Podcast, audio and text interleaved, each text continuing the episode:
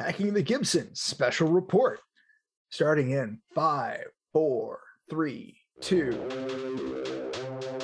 Uh, the accounting subdirector of the Gibson's working really hard. I think we got a hacker.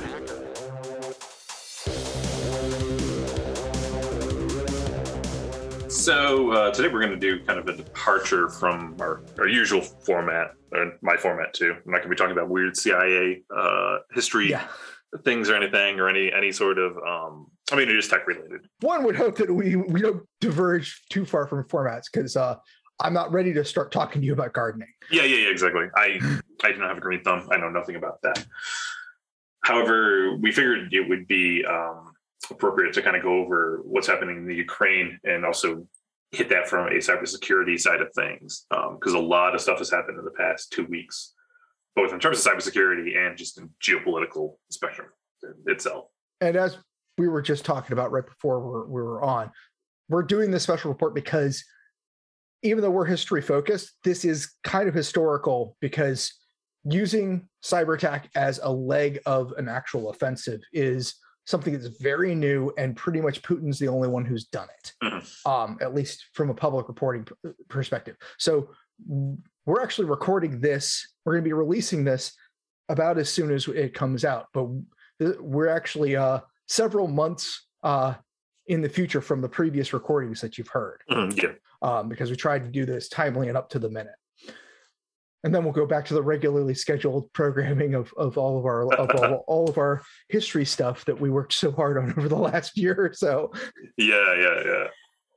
So uh, I'm going to be going over um, like a handful of different malwares. Like the two main ones are going to be Whispergate and Hermetic Wiper, um, Mhm. which are two two big ones that Microsoft has made uh, two blog entries about within the past two weeks, um, give or take.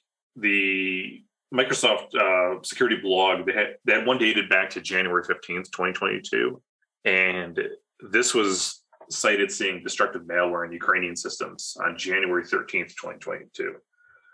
And in that, they started tracking it as a code name dev0586. And basically talked about how it was designed to look like ransomware, but lacks any sort of ransomware recovery mechanism. Oh, I mean, we, we, saw uh, NotPetya, I believe it was, that was the Mhm. that had a flawed recovery mechanism. Yeah, yeah, yeah. This one was specifically designed to pretend to be it, but there's no way for you'd recover anything. They didn't even put that chunk of the code in there to fake it for analysis. That's pretty funny. Yeah, yeah, exactly. Microsoft had detected dozens of the systems at the time of the blog on the 13th or on the 15th rather as having been affected by this and expected it to grow system spanning government, nonprofit, and information tech organizations. And every single target was based in the Ukraine. At least they got targeting right. Yeah. Than we could say for Stuxnet. I mean, yeah, exactly. The blog in was encouraging all organizations to immediately conduct a thorough investigation and to kind of implement defenses uh, using the information provided in the blog. you said this is January 15th. January 15th, yeah. So so this was about six-ish weeks before the actual invasion on the 24th. Mhm. Yeah, yeah, yeah, exactly. And this, I could definitely see this as kind of a laying the ground, a precursor attack. Yeah. I believe that this was that at that point was close to the beginning of the actual Russian troop buildup. Yeah, exactly. So the activity observed by Microsoft uh, starts with a stage one deployment, and this stage one, um, the entire thing basically overwrites the master boot record Okay. and displays a fake ransom note on the uh, the system. It resides in multiple directories, including uh, you know C uh, perf logs, uh, C program data, C itself, Mhm. and C temp. So obviously, you know, affecting Microsoft systems. Yeah, and and very much picking directories related specifically to the operating system. Mhm, exactly. And the uh, executable goes by just the name stage1.exe. Very, very simplistic. They didn't have time to put all the the the uh, spinning rims and bells and whistles on it, and with Mhm. all the cute naming stuff, it was like, no, no, get it out the door. We have an invasion to do. Yeah, yeah, exactly. Like this, this, this needs to hit.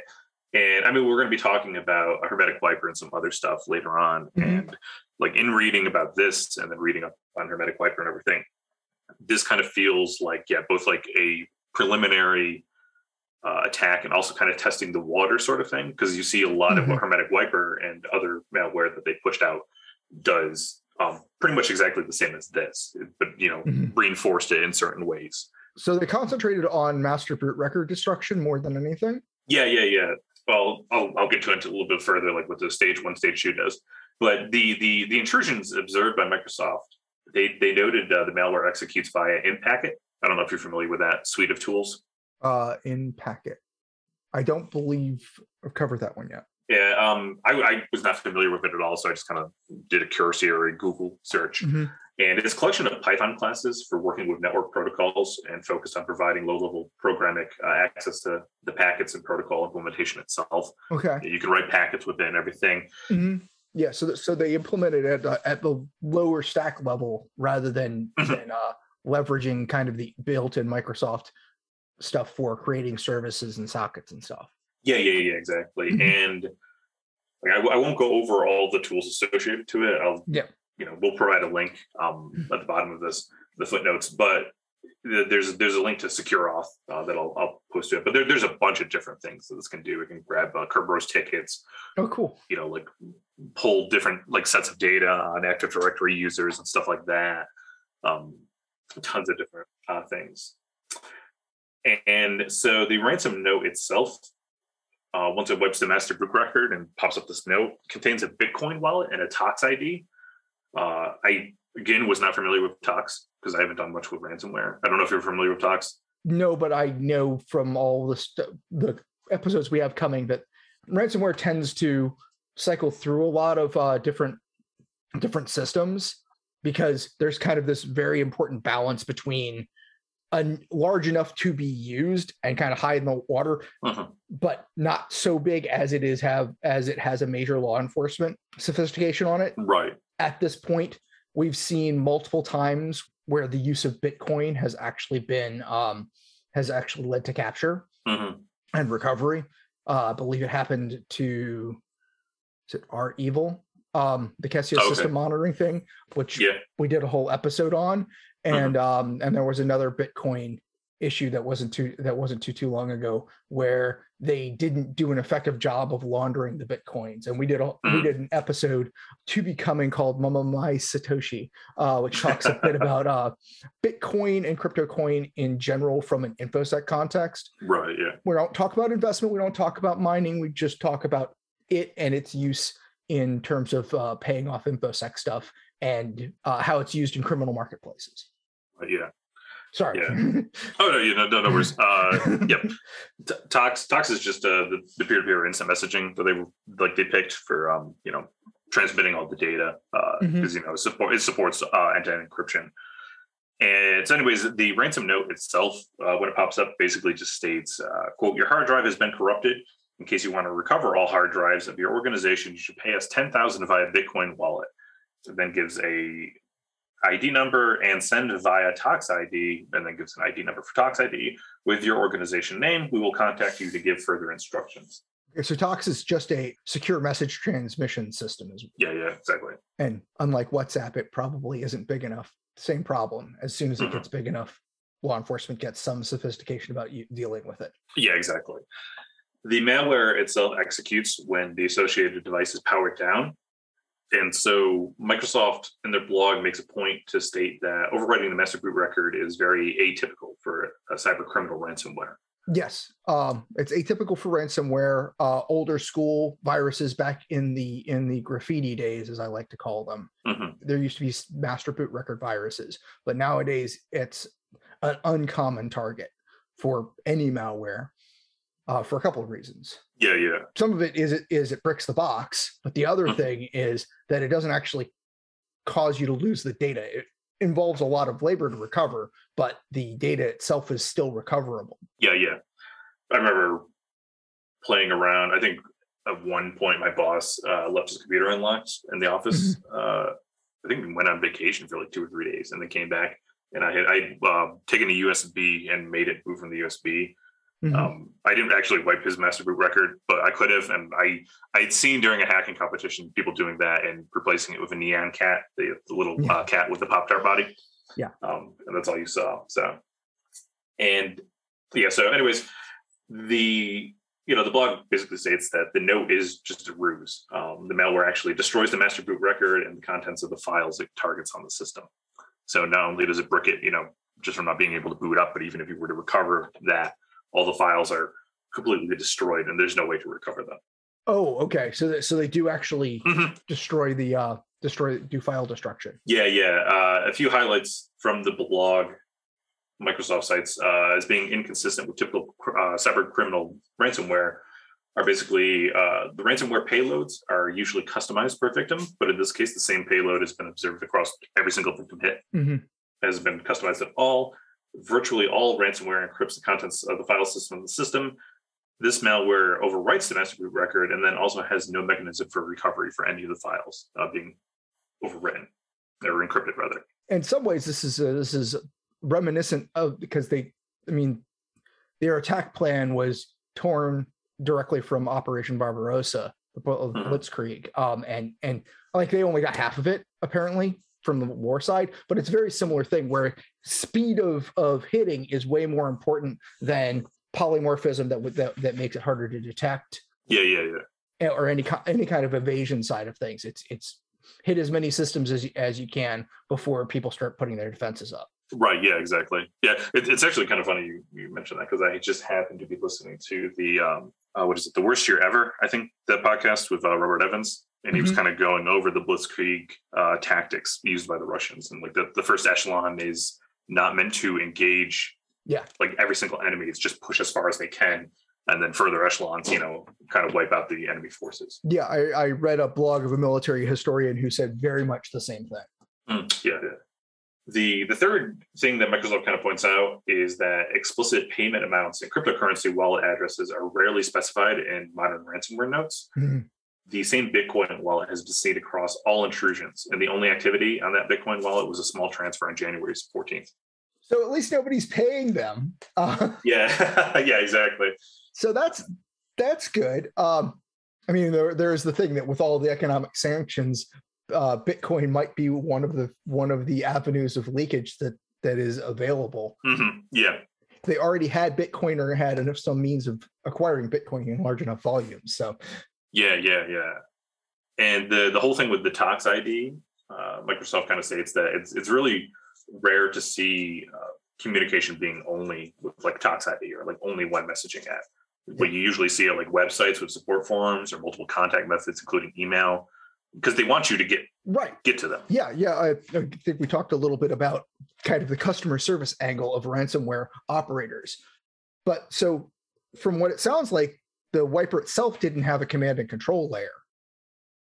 It does not. Well, so Does it communicate back to the mothership is really the question. it downloads um, stage. What is it? Stage two downloads uh, Okay. the next stage malware from uh, Discord channel. Okay. So it, so so it has it could be using that it could potentially use that as a as a um as a command and control channel, but mostly it's just use it as a means of getting a more Mhm. sophisticated piece of dow- malware, a second stage downloader. Yeah, yeah, that, that seems to be it. There's no, yeah, there's there seems to be no mechanism for recovering. Um, I find it amusing that if you blocked Discord, you would have been fine to the second stage downloader at least. yeah, yeah, exactly. And their their fifth point is that most criminal notes include a custom ID for the victim to send to the attackers, because obviously, you know, the victims will get a specific decryption key for their files, and Yeah. so without that, you know, it's pretty evident that they don't care. Right. Like you're, Yeah. you're not getting a decryption key.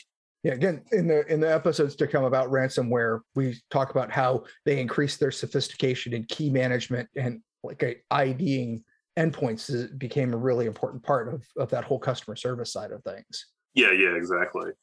And like I said, the stage two uh, executable is a downloader for the malware. Uh, you know, upon its execution, it pulls the next stage from a Discord channel uh, Mhm. with a download link that's hard coded in the downloader itself. Wow. That stage of the malware, when it pulls it down, is a file corruptor. And once executed, it locates certain directories on the system with a list of file extensions. There's a the whole host of file extensions listed on the blog. Um, just like a few um, where you know .3dm files, .tar files, .zip, .vmdk, so like virtual um, machine files, Mhm. uh, .hdd files, .gz, .bat, uh, dot dot and dot dot x. Um, you know, just to name a few. So you know, it, it, it basically just across the board. Like on there too, I saw like um, database uh, extensions and everything. So Yeah. So they're just killing. pretty, pretty much everything.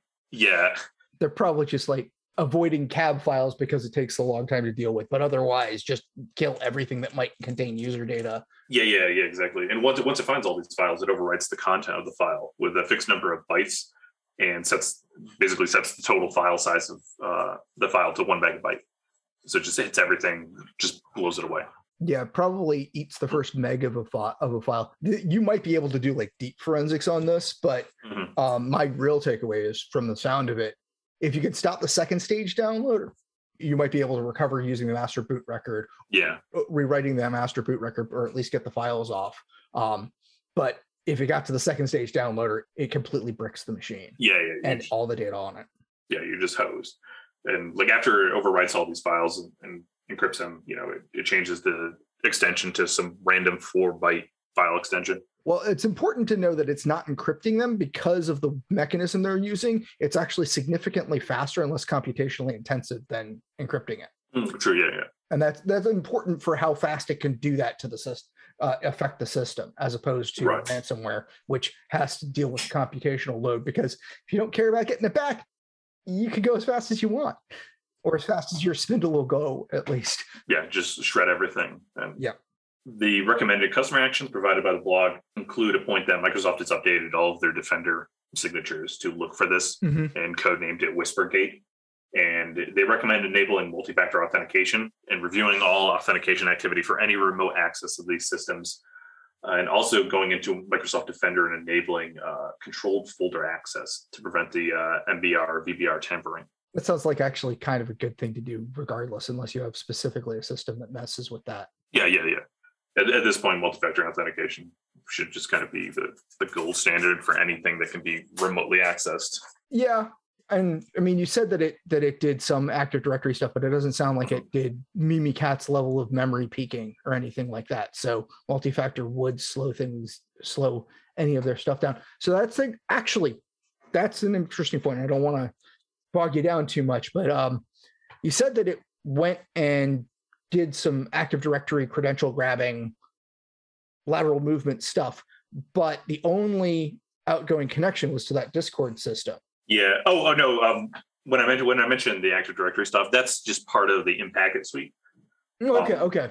I'm yeah, sorry. yeah. This this doesn't do it, but like uh, I just brought up the Impacket by the SecureAuth page. So it was just trying to hit anybody that they could get through the vectors that they had. They weren't trying yeah. to do any lateral movement. It was just do your destruction quickly, which is also yeah. atypical for ransomware because they try they want to hit their e- their victims all at once rather than uh, blowing up each foothold they get in the network. Yeah, yeah, yeah, exactly. Yeah, like the the Impacket stuff. Yeah, the, the, there's WMI um, hooks, SMB hooks for MIC or MS SQL stuff.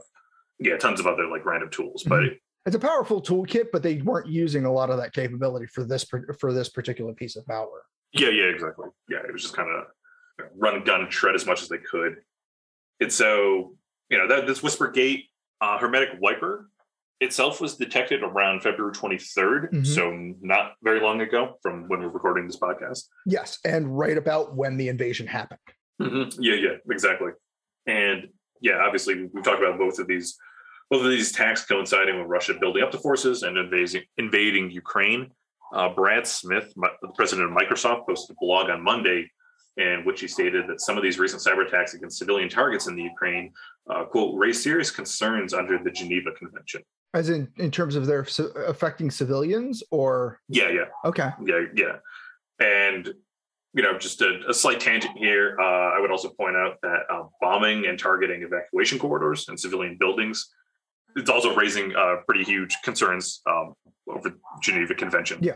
I was about to make the point that it's like I don't think they care all that much about that, but yeah, yeah, yeah, exactly. Like, um, but another thing that we kind of learned during World War II is that terror bombing is not nearly as effective as the original theorists thought, said it was going to be. yeah, So I mean, there's a question as to whether as to how effective it is, or if it's just cruel and horrible. it's it's definitely cruel and like I've, I've watched videos of like cluster bombing and stuff like Mhm. that and that's cruel and horrible um the worst year ever podcast that i just finished talking about uh, robert evans kind of cites the fact that they have begun using thermobaric weapons Mm. um in ukraine and for those people listening that aren't familiar with that they basically the first detonation releases kind of a gas cloud um combustible gas cloud and the second detonation of the device ignites that gas cloud and it literally sucks the oxygen out of your lungs and can suffocate you. And the explosive yield potential of some of these things is close to a nuclear weapon. It just doesn't have the radioactive side effect. But the, these things are like there's no feasible bunker, um, as Robert Evans uh, says, that can, can protect against this sort of thing. Yeah. And they're they're detonating these in civilian uh, areas. Yeah. So yeah. And Microsoft noted that Hermetic Wiper uh, struck Ukrainian organizations about several hours uh, before the invasion began full tilt. Mhm. And the attacks have not stopped, though. It's an ongoing risk, according to Microsoft, um, from the threat actor behind the Hermetic Wiper, or it's also been called Foxblade. Mhm. Yes. Smith kind of called it Foxblade uh, in one of his blogs. In the wake of these attacks, the FBI and CISA have issued a warning about the possibility that these wiper malware variants can start spreading out from the Ukraine, possibly as just spillover damage. Yeah. And we don't know what kind of retaliation. I mean, that's where I've been encountering it is all about what happens if they open their scope and just try to hit anybody that might be associated with this with the sanctions or government operations Mhm. in all of uh, in all of the NATO nations. Yeah. Targeting is labor intensive, so I don't know how much that's going to happen Mhm. but that was the thing that that that folks were worried about and honestly none of the stuff that i read gave me very much insight to how the the malware was being targeted and um, the vectors by which it was being distributed Yeah, I didn't, I couldn't find very much on that. yeah that, and again that's where where i was at Yeah, yeah. i was kind of hoping that you that you had to, to drag something up um because that was only part of my my my last couple of weeks Yeah, yeah. Um, and on, on top of this, uh, Microsoft basically stated that tracking like two other strains of malware associated to this Mhm. uh, threat actor. Um, one identified as Hermetic Wizard, which is a worm used for spreading Hermetic Wiper, Hmm. and uh, another one called Hermetic Ransom. It's a form of decoy ransomware, also called uh, Sonic Vote, okay um, and kind of seems in the similar vein as Whispergate. hmm So maybe Whispergate 2.0 or something. I don't know. Just a wiper with a with a ransomware facade Yeah, yeah, exactly. Hmm. There's also uh, Isaac Wiper. Uh, it's wiper malware that uh, ESET researchers named, and Microsoft is referring to that one by the name of Lasainraw. Um, and it's categorizing it as limited destructive malware attacks. Mhm. These all seem to basically be targeted in some fashion to certain organizations and like government facilities and stuff in the Ukraine. Mhm. And so far, there's been no reports um, from anyone investigating this stuff that like indiscriminate malware technology, um, and they, they cite NotPetya um, Mhm. Yeah. as being an example, has, has not been observed so far yet. But, you know, it's definitely been targeted at most infrastructure systems. Um, in fact, Smith mentions in his post that the recent cyber attacks in Ukraine have been targeting an agricultural sector, uh, sector, Mhm. uh, emergency response services, and humanitarian aid efforts. Yeah. They're going for secondary targets that may not be as have uh, such as strong cyber hygiene as national defense level stuff. Mhm, yeah. And um, uh, Smith's blog states that some of these threats appear to be closely tied to nation state interests, while others seem to be more opportunistically attempting to take advantage of events surrounding the invasion. So it could be, you know, you have Putin and his group attacking with malware, and then, you know, people just kind of taking advantage of this and sneaking in with their own little stuff here and there. The fact that none of this is is straight ransomware makes that a little bit harder for me to to uh that seems like that seems less of a strong attribution or or um that seems less strong analysis. Um Yeah. the fact that it's tar- where it's targeted, how it how it's working. I would think. Well, I have a couple of thoughts that I of of the way that I would have done it, but again, a lot of that had to do with evasion and and creating more confusion on the analysis side. Like I, I probably would have tried to have the different variants be very code similar and look like polymorphic variants to, mm-hmm. to one another. So it was much more difficult to say, right. no, this is not ransomware. And, and I would have at least one one version that looked like it was trying to be effective ransomware, even if it was based on like old code or something, the ransomware command and control side. Yeah, yeah. Because it's we do know that uh, a few of the APTs, um, all of the ones that end in bear, uh, have done this st- kind of stuff before, and we know that they've reused code. And even if it wasn't going to be super effective, they could have reused code just as a decoy mechanism, even if they knew it was compromised and was unlikely to be effective. Right. And um, one of these pieces of Wiper software, according to the Washington Post and VentureBeat, struck a border control station. This forced the border agents there to have to start processing refugees who were fleeing the country with pencil and paper, which mm-hmm. just created crazy long times um, for these people that were crossing into Romania. Yeah, that's exactly why the secondary targets were attacked. Um, mm-hmm. Just by removing the computers from from the equation or for something like that. Some ways it's cruelty for cruelty's sake, but it's cruelty to just create a a um a redistribution of resources. Yeah, yeah, it's chaos, and the government's going to have to yeah. act on these chaotic factors as well, um, which you know diminishes their capability of responding right. to something. And uh, one thing we do know about all of the things that Putin has done with this hybrid warfare idea of using cyber attacks and propaganda and intelligence as well as military force, either ones they could cut loose or ones that were that were explicitly Russian, like they like they are now, mm. um, is that a lot of this stuff is throwing stuff against the wall and seeing what sticks. Mm-hmm. Yeah. Their their general tactics have have very much been try and take every target of opportunity and throw something at it and see what you can do, rather than have relying on any particular attack being effective. Yeah, yeah, yeah, exactly.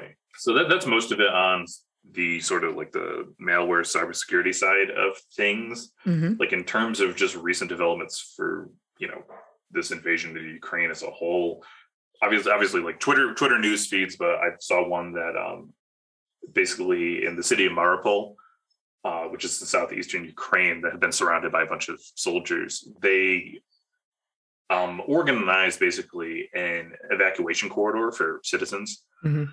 and just maybe four five hours ago um, today there were reports that russians were actively attacking and like bombing parts of that corridor. And so like that, that hasn't been confirmed. You know obviously yeah it's hard twitter is very all over the place. Well i was about to make the a couple of points about use of the internet and stuff. Um, mm-hmm. putin at this point or the, or the russian government at this point has uh, blocked facebook yeah yeah i saw that yeah uh, but the thing is that that used to be that has been a great avenue for them to spread disinformation, but it's also an avenue of actual information. And on the flip side, I believe the Ukrainian government has done a very good job of utilizing social networking to garner international support for their own internal morale. Part of what makes this this particular conflict interesting from a historical perspective is the use of social media even though we still are feeling this fog of war and not being able to confirm everything, there's still way more information coming in and out and actual artifacts like pictures and stuff. Yeah, yeah. Although I did find the one thing that was interesting is, uh, and I didn't look at the analysis on this, but but an Israeli news agency was was showing um, footage, and I use the air quotes for footage because in one of them they had somebody somebody's project thing of a tie fighter crashed in the middle of a highway. So it's obviously like not from that conflict. Yeah, um, yeah, yeah. so like there's that interesting side but the use of social media as such a as such a strong component of these of these kind of um things goes back for a while. It goes back um until the arab spring which i think was 2013 or something like that yeah, yeah, yeah. So that's not brand new to this conflict, but it's new in the. It, it's still quite new in the annals of warfare. Yeah, it's very interesting because I think was it like two, three days ago, you had the Russian ambassador at the UN basically like shouting down people denying anything was going on. Hmm. like like there's live video and feed. And it's like you know like I think I saw someone basically mentioning the fact that like Putin, a lot of these guys grew up in an era where social media was not Yeah. prevalent, and you could gaslight and lie lie about these things, and like if there was something leaked, you could kind of play that off. But now it's being streamed twenty four seven. Like Yeah. you can watch everything in real time as it happens. from an infinite number of sources in a near in a nearly infinite number of vectors. You know, one wonders what um, Hearst would have done or Pulitzer would have done if the Spanish American War had happened in this era. Yeah. Yeah. And like in terms of the social media side of things, um, like there, there's one uh, streamer that plays Final Fantasy 14 that I, I used to follow um, every now and then.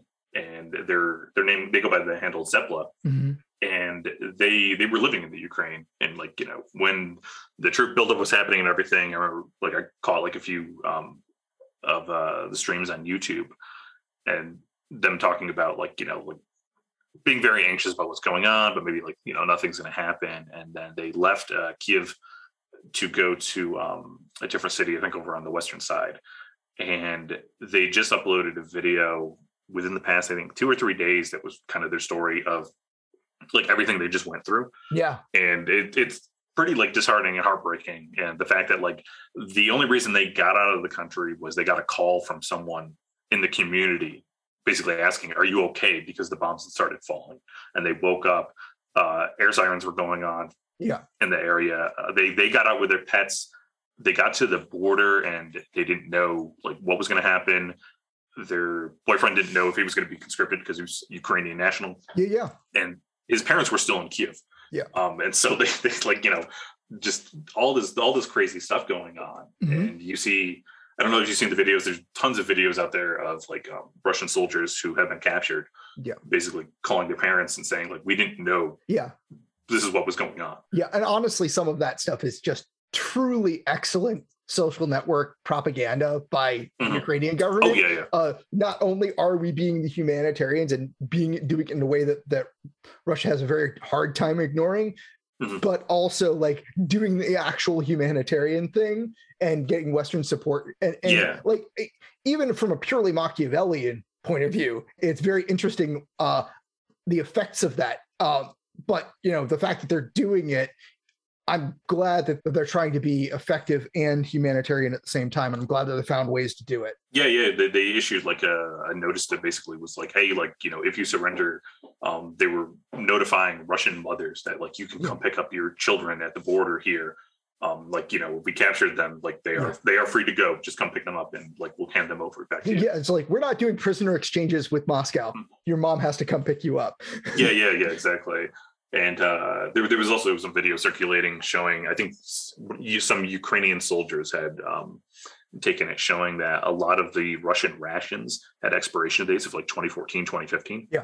And yeah, on top of that, you know, like the Russian forces have been just horribly undersupplied in a lot of ways, but there's been reports here and there that Russian soldiers are purposefully like leaking gasoline out of their vehicles so Yeah. that they can basically say like hey we ran out of gas we can't we can't go any further because they don't want to be doing this Yeah, I, I've heard some stuff like that. I think that's harder to see Yeah, how yeah. widespread that is. And um, if one person did it, which is believable, Mhm. we don't know that that's you know one soldier or one vehicle's worth of stuff, or if that's a significant percentage of the army. It's just that's a very hard thing to know, especially at this stage. yeah yeah you can't none of this is confirmed it's you know like you were Right. saying like you know propaganda pieces here and there like Mhm. who knows what is what Yeah, and that I think is another thing that I found interesting from a historical perspective is even with all of this information technology, even though all of the uh, associated sites have internet connections, Ukraine is is a